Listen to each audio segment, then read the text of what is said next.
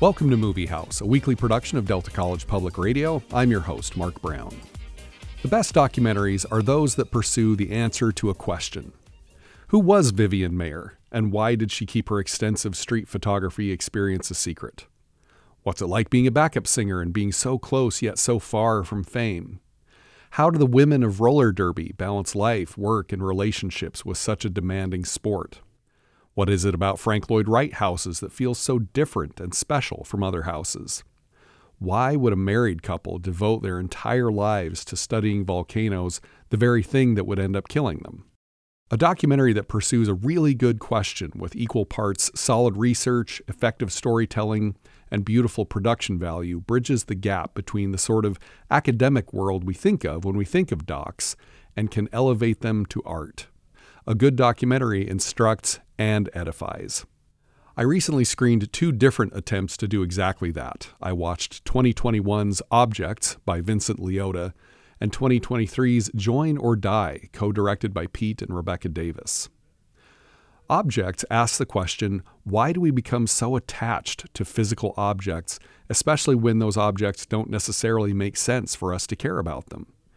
Liotta trains his camera on three subjects the first is NPR personality Robert Krulwich, who hoards every kind of sentimental object he can, including a handful of grass from a park where he and a girlfriend enjoyed some afternoon delight together as teenagers.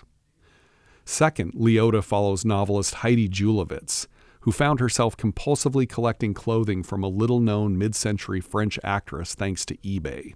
And last, the film spends time with Rick Rollins, a graphic designer who has hung on to a sugar egg given to him as a gift at a birthday party in 1970. The film is poetic and meditative, with lovely cinematography and melancholy music accompanying each interview subject as they muse on why they cling to what they cling to, what good it does them, and how their need to acquire and maintain fits into our increasingly minimalist less is more world. Join or Die asks why the United States seems to be experiencing a civic unraveling. More division and polarization, less engagement in neighborhoods and politics, and an extreme individualizing of our society that seems to have led to an epidemic of loneliness and isolation. To answer the question, the film follows two tracks the career of social scientist Robert Putnam and the research he's completed over the last 50 years.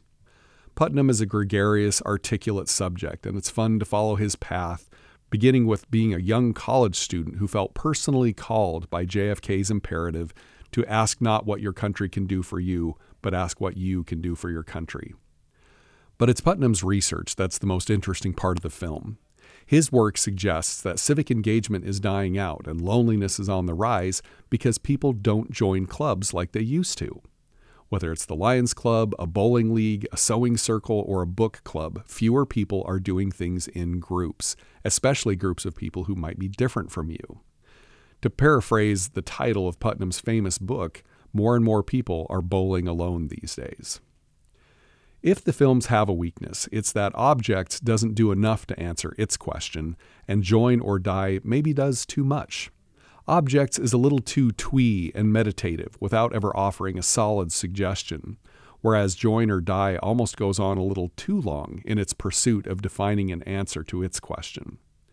Imperfect though they both may be, the two films are still well done and interesting and excellent conversation starters so that you can begin to find your own answers. Movie House is a production of Delta College. I'm Mark Brown of Delta's Arts and Letters Division. Tune in next week for another new review. You can find past episodes of Movie House at deltapublicmedia.org and wherever you get your podcasts.